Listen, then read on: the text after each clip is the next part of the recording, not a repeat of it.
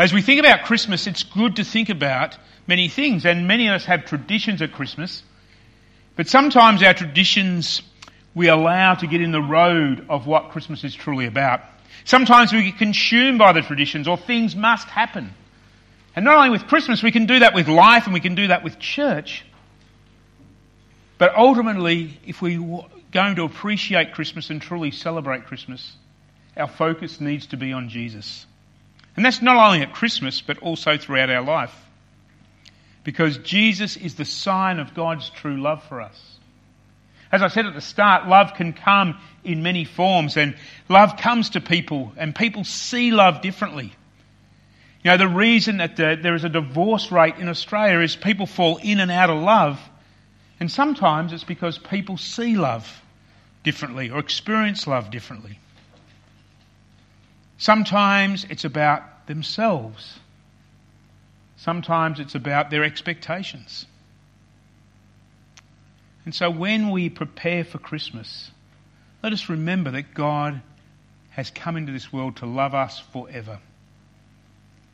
Sometimes you may be disappointed with God and think He doesn't love you because at that a particular point in time things are not going well or there's been a, a crisis in your life or a disruption or people have let you down. But can I remind you that God is always loving you, as the psalmist says? And this love goes on forever. One of the joys that I have as a pastor is to hear people who, stories of people who've been married a long time. And there's a number of those. And one couple who have been married one time, so they were asked once, what's the secrets of your long lasting marriage? And the husband's reply was, even though I'm right, my wife doesn't need to know it. And the wife's response, I always forgive him, even when he's wrong. You see, love is about sacrifice. Love is about not, not being perfect. Love is about not just liking somebody because they've done something good for you, but it's about sacrifice. And that is ultimately what God gives us. When we think about Jesus, we think about Jesus on the cross. And at Christmas, we think about Jesus as um, comes to earth.